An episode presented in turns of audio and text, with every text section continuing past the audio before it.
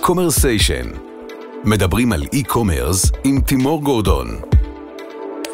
והפעם עם איילה צורף, מרצה ויועצת לכלכלה שיתופית ודיגיטל.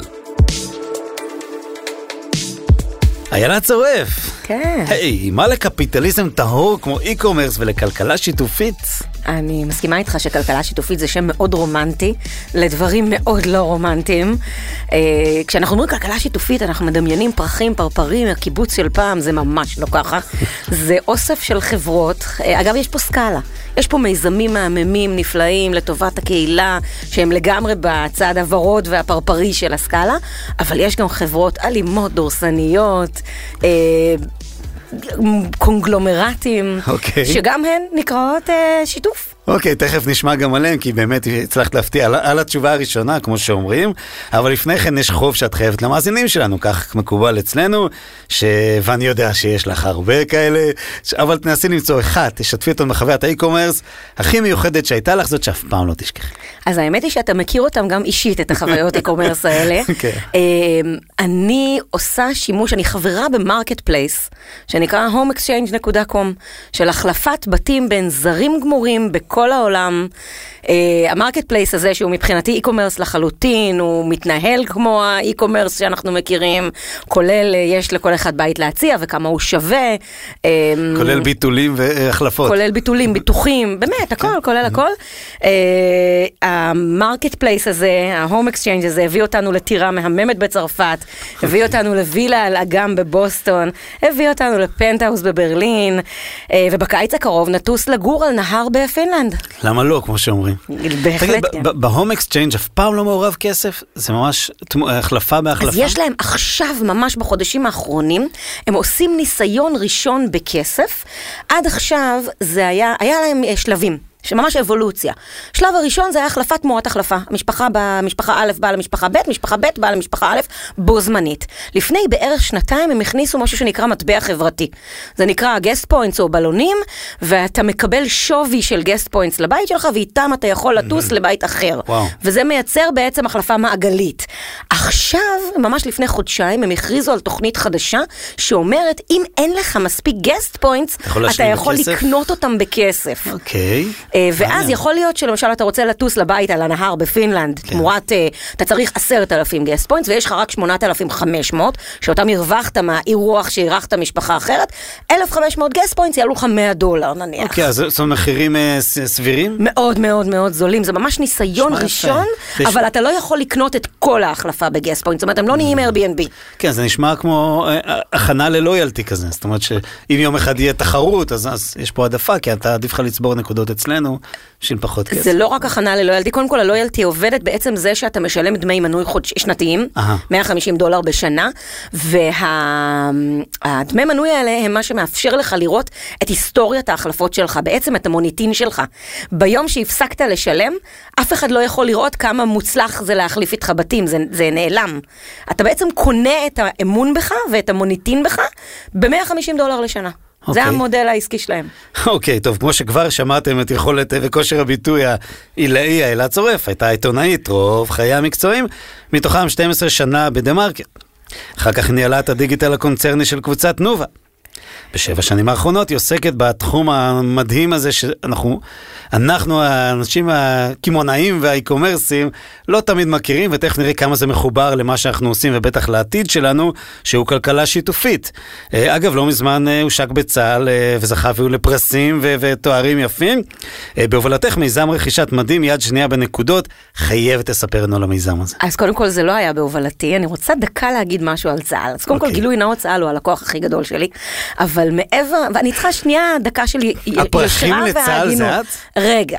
כשאני התחלתי לעבוד עם הצבא, זה היה לפני שנתיים, הייתי בטוחה, בטוחה שאני אפגוש אוסף קציני לוגיסטיקה אה, אפורים, מוכווני לוגיסטיקה מהסוג של המשאיות והטנקים, וגיליתי אלה שאני עובדת איתם, אסופת קצינים בדרגת, בכל הדרגות האפשריות. החל ממילניאל זה צעירים וחולמים, ועד הבכירים שבבכירים, אלופים, אה, אלופים בדרגה וגם ביכולות, אה, על כל הטווח בדרך, אנשים עם אה, פתיחות... אה, מפתיעה לחדשנות. הם מוכנים לנסות כל מה שייעל את התהליכים, ישכלל את חוויית המשתמש. אני שומעת מעט מאוד לא. ובעיקר בואו ננסה. Okay. וזה מאוד מפתיע כשזה מגיע שם? לצבא. אה, מה קרה שם? לא יודעת, השאלה לא מופנית אליי. אז אמרת שהמיזם בהובלתי, הוא ממש לא בהובלתי, הוא, בהובלת, הוא בהובלת מפקד מרץ, ודנה ניניו המהממת 아, שהיא... אה, נהיו שמאלנים, הבנתי. אה, כן, מרץ מרכז ציוד. אה, אוקיי. ו- ודנה המהממת שיזמה את כל הדבר הזה, ו- ודקה על זה. אוקיי. אה, גם יותר, ש... זה נשמע ממש משהו שאפשר ללמוד ממנו. אגב, יצרו איתנו קשר גם אה, חברות אזרחיות שאמרו בואו תלמדו. לנו. אה, אז זה עובד ככה. אנשי הקבע קונים מדים בנקודות, מה זה אומר? הבגדים שהם לובשים יום-יום בבוקר לעבודה, אה, כשהם בקבע, לא בסדיר, זה הבגדים האלה, אתם מכירים אותם, תכלת ירקרק כזה, עם המדים ועם הדרגות והכל, הם מקבלים הקצאה מהצבא בנקודות והולכים לחנויות. אגב, סיבה מעולה להיות בקבע, אתה לא צריך להתלבט מה, מה ללבוש היום. כן, כן, מצד שני, יש שאומרו שזה משעמם, אני נורא אוקיי. בולטת בפגישות שם עם כל כן. הבגדים הצבעוניים שלי. אה, אז הם מקבלים הקצאה מהצבא. בנקודות והולכים e-commerce, כמו שאתם מכירים, או קונים באינטרנט, או הולכים לאחת מהחנויות ומודדים, קונים מדים. הם מקבלים הקצאה מוגבלת, הם לא באמת יכולים לקנות אין סוף מדים. תכלס כמות הנקודות שהם מקבלים מספיק להם בערך לסט אחד של מדים, אולי עוד מעיל ונעליים בשנה.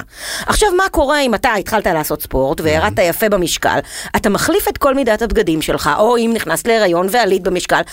מה שהם היו עושים עד היום זה או מתחילים לחפש מחברים למי יש לתת, או מתחילים לקושש נקודות. או אני אמיר מהנקודות שלי של הספורט, אני... אם נגמר להם הכסף למדים. אבל אה, ישבה דנה ואמרה, רגע, אנחנו מלמדים בכלכלה שיתופית מה חסר לך, והאם יש גוף שיש לו ביתר את מה שלך יש בחסר. ואמרה לי, תקשיבי, איילה, יש המון אנשי קבע שפורשים כל שנה. הארון שלהם מפוצץ במדים. הם קנו אותו על פני עשר שנים, חמש עשרה, עשרים שנה. יש להם מאות רבות של פריטי לבוש, הם לא עושים איתם כלום. עכשיו אני שואלת אותך, מה עושים אנשי הקבע? אה, השתחררת מהצבא. כן. יש לך נניח 150 פריטי לבוש כן. בארון, מה אתה עושה איתם? תקוע שם למעלה עד שאני אעבור בית ואז אני אחזיר אותם לצבא. לזרוק אותם לפח אסור. נכון. זה גם לא ערכי וזה גם מסוכן מבחינת נכון. ביטחונית. אני אתן לאיזה בן דוד שעושה מילואים שיחזיר אותם במקרה הטוב. לא, אין למי להחזיר, הצבא לא כן. אוסף את המדים האלה, אז אתה תקפל אותם, תעלה אותם, כל שנה אתה כן. תעלה אותם קומה בארון, עד שלא נעים להגיד, בסוף הם הגיעו לפח. כן. אז ישבה מפקד מרץ ואמר, אני אבנה פס ייצור לחידוש מדים. אני אאסוף את כל המדים האלה, אני אהפוך אותם לחדשים ברמה שאף איש קבע לא ידע להבדיל בין חדש למחודש, ואני אמכור אותם רק במחיר החידוש. שזה, רק לסבר את האוזן, אם חולצה עולה 80 נקודות או 85 נקודות, חולצה מחודשת עולה 19 נקודות. הוא, הכפי, הוא, הוא חימש את שווי הנקודות. מדהים. בנינו לא, מותג. לא, גם הוא בנ... יצר ערך מחודש, חדש בעצם. הוא, הוא, כן. ובאמת אי אפשר להבדיל. עכשיו, יש פה אלמנט של שיווק.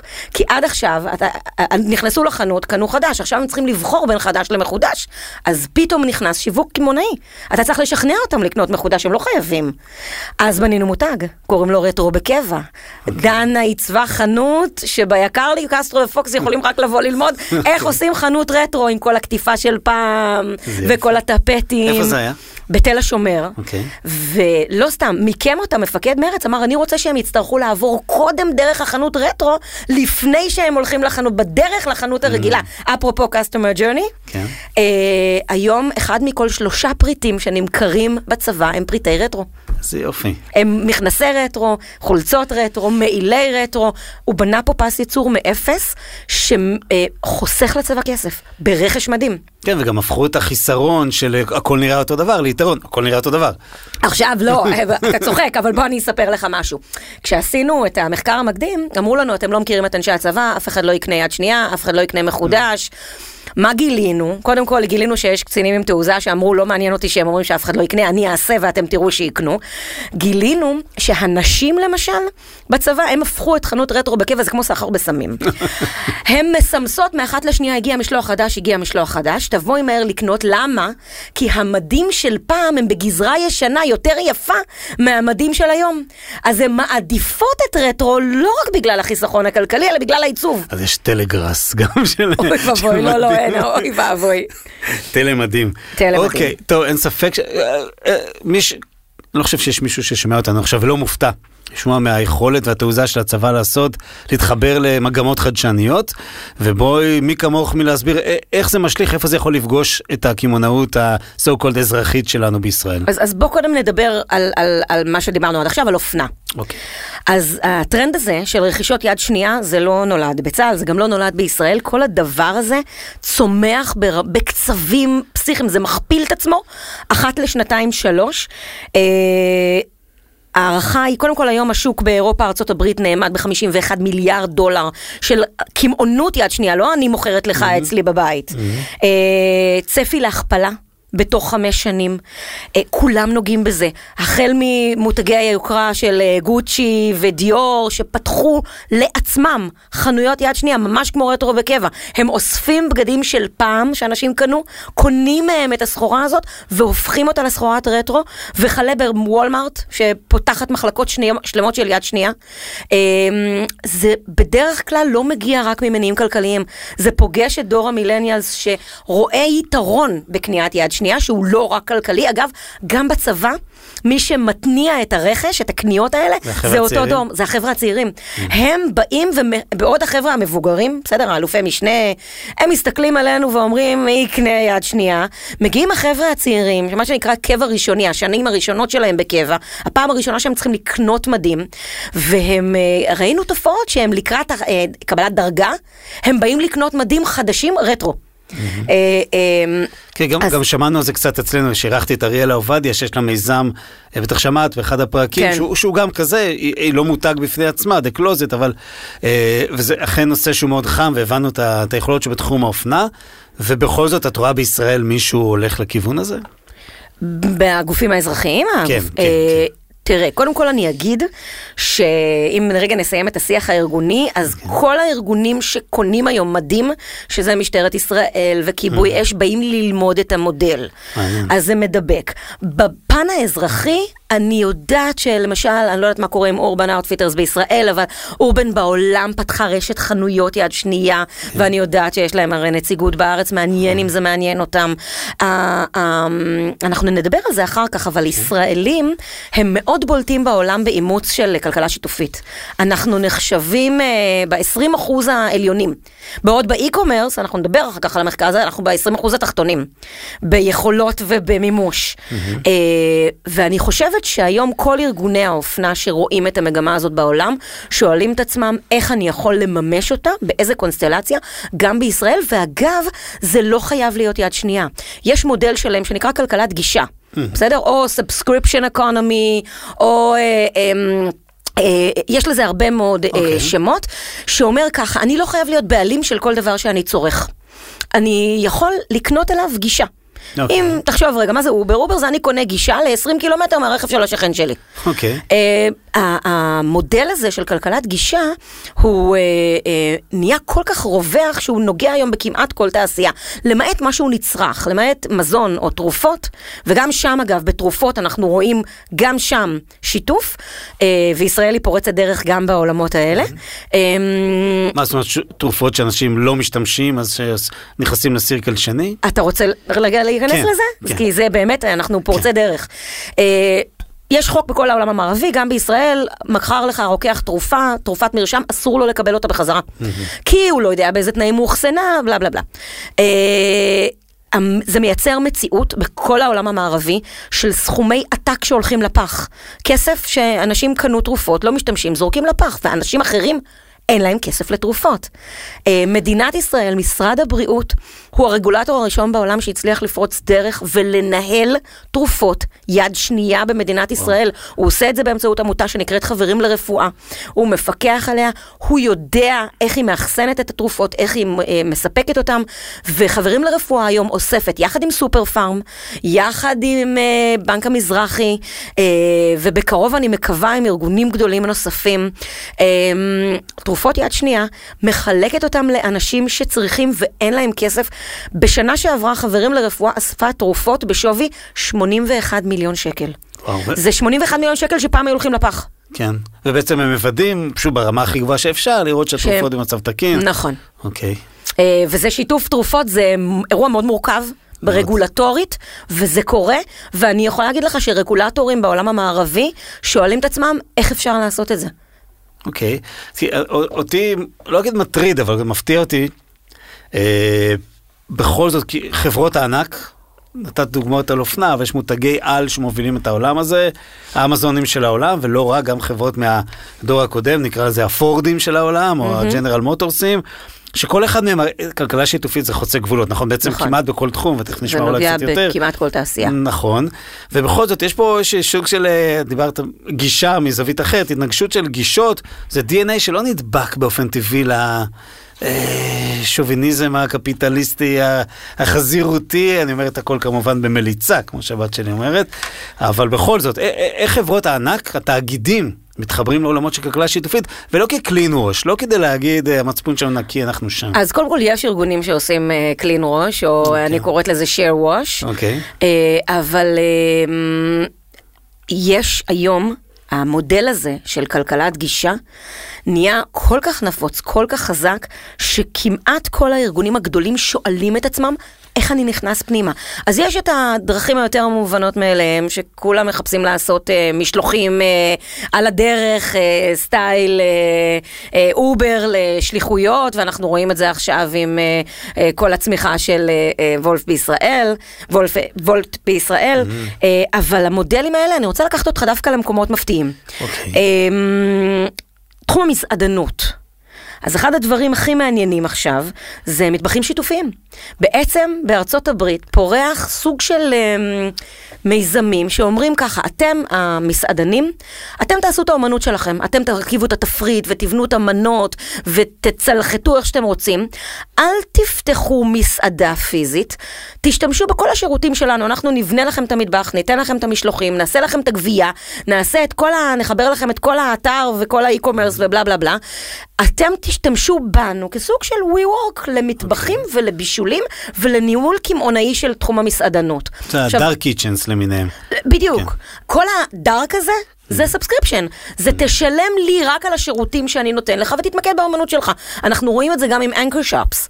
anchor shops זה, מג... זה, זה תופעה, אני ממש ממליצה לכל מי שמתעסק בקמעונות קניונים, להיכנס וללמוד עליהם קצת. anchor shop אומרת ככה, אני אקח שטחים מאוד גדולים בקניונים, אני אחלק אותם WeWork style, קטן, קטן, קטן, קטן, ואני אציע לדיירים.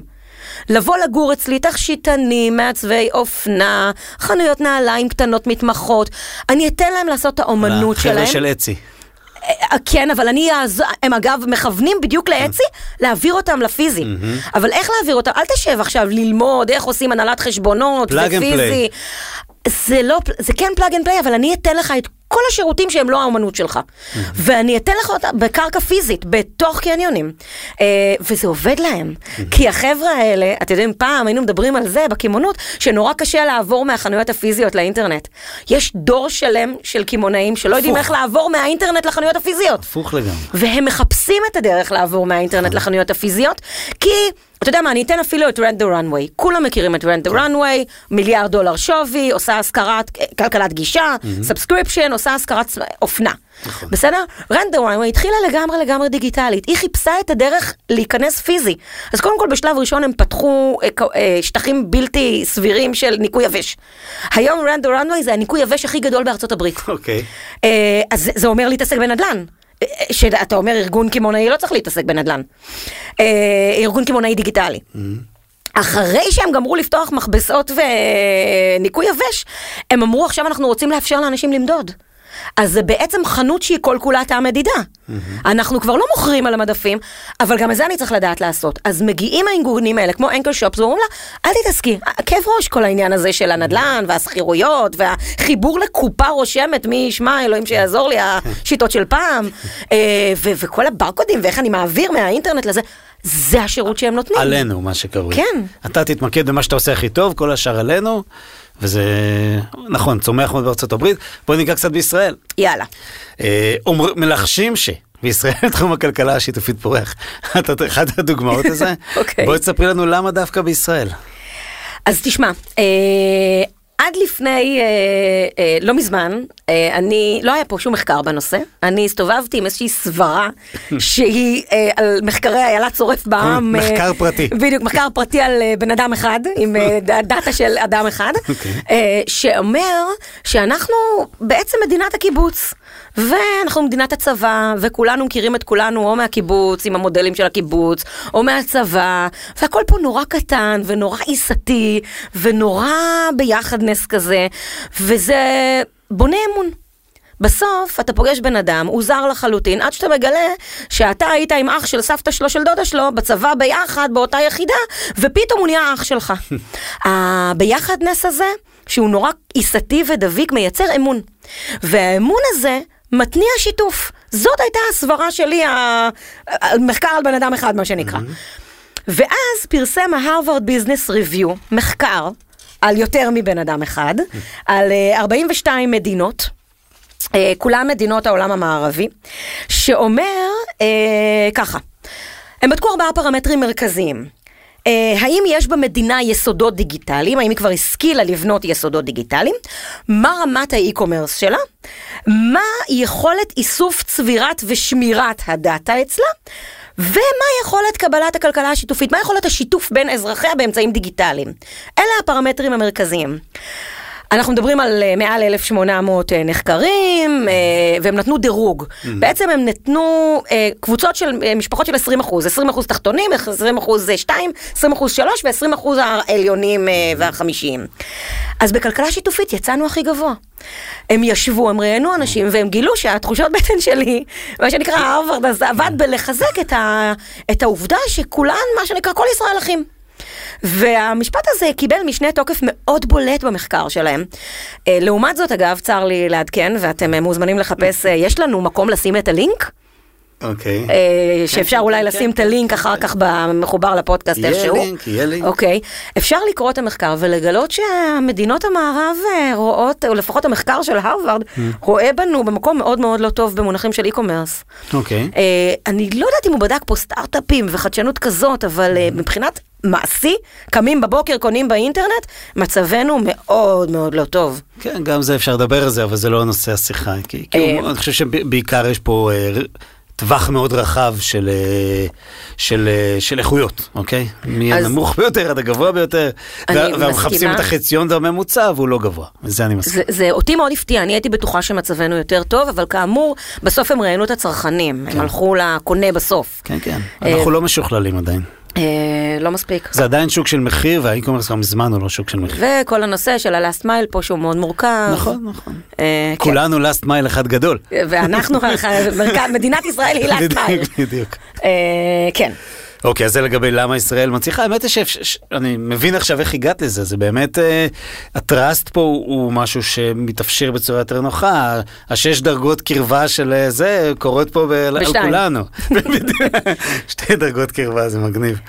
כשאני חברה קמעונאית, אה, לא חשוב כרגע שם, לא חשוב מאיזה עדה, ואני רוצה, פוגשים אותך, מזמינים אותך לשיחות היכרות, כמו שאותי מזמינים מהתחום שלי, וכל אחד מיועץ מקצועי כשלעצמו. כשהם באים ומזמינים אותך לדבר על כלכלה שיתופית, מן הסתם זה מעניין אותם, אבל מה מכלול המניעים שמביא אותם אה, אה, לחשוב על זה בכלל? אז, אז האמת היא שזה בדרך כלל מגיע ממקום מאוד ברור, הם רוצים להתייעל. מי שמזמין אותי זה בדרך כלל לא השיווק. מי שמזמין אותי זה בדרך כלל הלוגיסטיקה, או החדשנות. אלה הגופים שאיתם אני בדרך כלל עובדת, והם, אם זה החדשנות, אז אמרו להם, תביאו בבקשה כל מיני גישות חדשניות, ואז אני מביאה מודלים אה, שיתופיים פנים-ארגוניים, או לוגיסטיקה. אה, בעצם כמעט כל הלקוחות שלי, בסוף בסוף המודלים שאני עובדת איתם, זה מודלים לוגיסטיים. כי... ו- ודקה רגע, דקה מקצועית על כלכלה שיתופית. כלכלה שיתופית אומרת לכולנו יש נכסים שלא נמצאים בשימוש מלא. ברמה, במונח המקצועי זה underutilized, בתת שימוש. בין אם כאנשים פרטיים, ובטח ובטח כארגונים. עכשיו מצד שני, לכולנו יש נכסים שאנחנו צריכים. היום אנחנו קונים אותם. נשאלת השאלה, האם אני בארגון שלי יכול לייצר איזושהי הקבלה בין מה שיש לי בעודף למה שיש לי בחסר, ולמצוא ארגון, או אפילו בתוך הארגון שלי, גוף שיש לו תמונת מראה. וכמעט תמיד אנחנו מוצאים, גם אם זה לא אינטואיטיבי מיד. ואז נוצר הווין ווין שהוא לא קלישאתי, הוא חייב לקרות בשביל שכלכלה שיתופית תקרה. אה, אז, אז בסוף הם רוצים גם להתייעל, ובעיקר הם רוצים להעמיק את שיתופי הפעולה בתוך הארגונים שלהם. ובארגונים גדולים יש מחלה, היא נקראת סיילואים. סיילואים זה אני, כל אחד עובד בחלק שלו, אתה אל תיגע לי, אני לא אגע לך, זה קורה בצבא, זה קורה במשטרה, זה קורה בחברת חשמל, זה קורה בשופרסל, זה קורה בבנק לאומי, זה קורה בכל הארגונים הכי גדולים. הם שנים על גבי שנים טיפחו הם, תרבות סיילואים. Mm-hmm. אני בשלי, אתה בשלך, כל גוף וחלקו הוא כן. בתוך הזה. והיום... המתודולוגיות השיתופיות, גם הדיגיטליות, אבל לא רק הדיגיטליות, תראה, רטרו בקבע זה לא דיגיטלי, בשום צורה. אמ, המתודולוגיות השיתופיות, הן הדיגיטליות והן הלא דיגיטליות, מאפשרות לארגונים האלה לחזור לייצר שיתופי פעולה בתוכם, בין היחידות השונות, בין הגופים השני, השונים. להפיל את המחיצות הפנימיות שהם בנו בדיוק, כל כך הרבה שנים. וזה האינסנטיבים שלהם, וזה מייצר התייעלות. וזה מייצר חוויית משתמש טובה יותר בתוך הארגון. אגב, מנכ"ל תמיד מעורב בפרויקט כזה, נכון? או בצבא, לא יודע אם קוראים לזה מנכ"ל. תראה, מה זה המנכ"ל? קח את צה"ל למשל, אז הרמטכ"ל מכיר ויודע, אבל הוא לא מתעסק בזה. הרי המנכ"ל. לא, אני מתכוון ברמת ארגון שעכשיו צריך, זו החלטה אסטרטגית, זה לא משהו קטן יפה שעושים על הדרך. זה, אה, לא, תראה, זה החלטה אסטרטגית אה, להיכנס וללמוד את זה, אבל בהתנסויות אנחנו תמיד מתחילים מקטן. זה בסדר. כי כלכלה שיתופית זה בונה אמון. Mm-hmm. ואמון אי אפשר להודיע יום אחד לארגון שכולם מאמינים לכולם וצאו לדרך. כן. אה, אנחנו עושים פרויקטונים קטנים שבונים אמון, הם מאוד מדבקים. אה, ואז אנחנו גדלים וגדלים ועד שאנחנו מגיעים לפרויקטים מאוד גדולים. לצורך העניין הצבא הולך להיכנס עכשיו לשאטלים שיתופיים חכמים. זה משהו שלא היה מתאפשר אילולא היינו עושים פרויקטים קטנים כמו ווישר, כמו רטרו, שאנשים נגעו קצת בשיתוף וראו שזה לא נושך. Mm-hmm. אה, וזה מאפשר עכשיו עליית מדרגה לשיתוף בנפחים הרבה יותר גדולים. מה זה ווישר? ווישר זה אפליקציה לשיתוף ציוד. Okay. אוקיי. בתוך הצבא, שיתוף ציוד ומזון, אגב. Okay. אוקיי. Uh, בתוך הצבא בין יחידות שונות שלא מכירות אחת את השנייה, לא קשורות אחת לשנייה, הן uh, מעבירות ביניהן, משאבים. כן. וזה גם המערך הלוגיסטי שמאפשר את ההעברה של הדברים? או, בואו נדבר על שינוי תרבותי. אוקיי. Okay. אז עד לפני שנה וחצי בערך, שנתיים, כשהתחילו לחשוב על ווישר, אז הפקודות בצבא אסרו שיתוף. אתה קיבלת 150, אה, יש לך 150 כיסאות פלסטיק ביחידה, ויחידה אחרת רוצה 150, פלסטיק, אתה לא יכול לתת לה. מה ששלך שלה, מה ששלה שלה. אופיר. אה, בדיוק. ושאף אחד לא ייגע לאף אחד, כי זה עניין של תקציבים, וזה עניין של מלאים, ואוי ואבוי. ואז מה קרה? הגיעו המילניאלס, עכשיו אלה אי אפשר להגיד להם לא לשתף, אז הם פתחו כל מיני קבוצות וואטסאפ שנקראות קומבינות. והם כל היום משתפים מתחת לרדאר, תן לי, אני אתן לך, תעזור לי, אני אעזור לך. הגיע קצין הלוגיסטיקה של פיקוד צפון, אלוף משנה פיני בן מויאל, ואמר, רגע, למה אנחנו אוסרים את השיתוף הזה? בואו נשנה את הנהלים, בואו נשנה את הפקודות. ונגיד לא רק שאסור לשתף, חובה לשתף. אני מדרבן אתכם לשתף, אני אתגמל יחידות שמשתפות, אני אתן להם פרסים. עכשיו, תחשוב רגע במונחים ארגוניים. עד תאריך מסוים זה היה אסור, אתה תישפט אם אתה תעשה את זה, יום למחרת אתה תקבל פרס. אה, ובשביל זה צריך קצינים עם חזון ויכולת לשנות אה, את הקופסה מבפנים. הגלגלים שלי כל הזמן חושבים איך זה יכול להקיש ישר לעולמות שאני עובד בהם, של הקומרס בעיקר וריטל בכלל. אבל כן, זה מצריך מהארגון לשנות את האופן שבו הוא חושב. אני חושב שזה בכלל צו השעה לשנות את האופן שבו אנחנו חושבים כל הזמן. נכון. ולא כל הארגונים, ובואו ניתן לך איזה משחק, נתתי לך מראש, האמת, משחק קטן. נגיד, אז מה שופרסל בתור האמזון הישראלית יכולה לעשות בעולמות של, אה, של כלכלה שיתופית? אז תראה, קודם כל אני חייבת להגיד שהייתי בשופרסל, הם אחלה ארגון, אה, ועשינו שם סדנת חשיבה. אה, ישבנו עם אנשים, אה, מ, לא משנה מאיזה תת רשת אה, בתוך אה, שופרסל, וגילינו שהנכונות שלהם אה, לחצוב, להוליד, אה, ליצור אה, יוזמות שיתוף בין הסניפים, בין התת-ארגונים, בין היחידות, הרבה יותר, היא מאוד מפתיעה. היא מפתיעה בכיווני החשיבה שלה. הם הלכו למקומות שהחבר'ה בשופרסל, במטה, לא חשבו עליו בכלל. אני לא יודעת אם אני יכולה פה לא, לא. לשתף, לא. אבל, אבל זה באופן טבעי תמיד הולך לעולמות של נסיעות, של הובלות, של אחסון, של שירותים. Mm-hmm. שירותים משפטיים, שירותים, אה, אה, כל השירותים המקצועיים, אה, זמן וידע. אלה העולמות שמשתפים בהם. כמעט כל ארגון שאני מגיעה אליו ועושה סדנת חציבת רעיונות, הרעיונות שלו נולדים מהשטח, מפתיעים את מי שהזמין את הסדנה.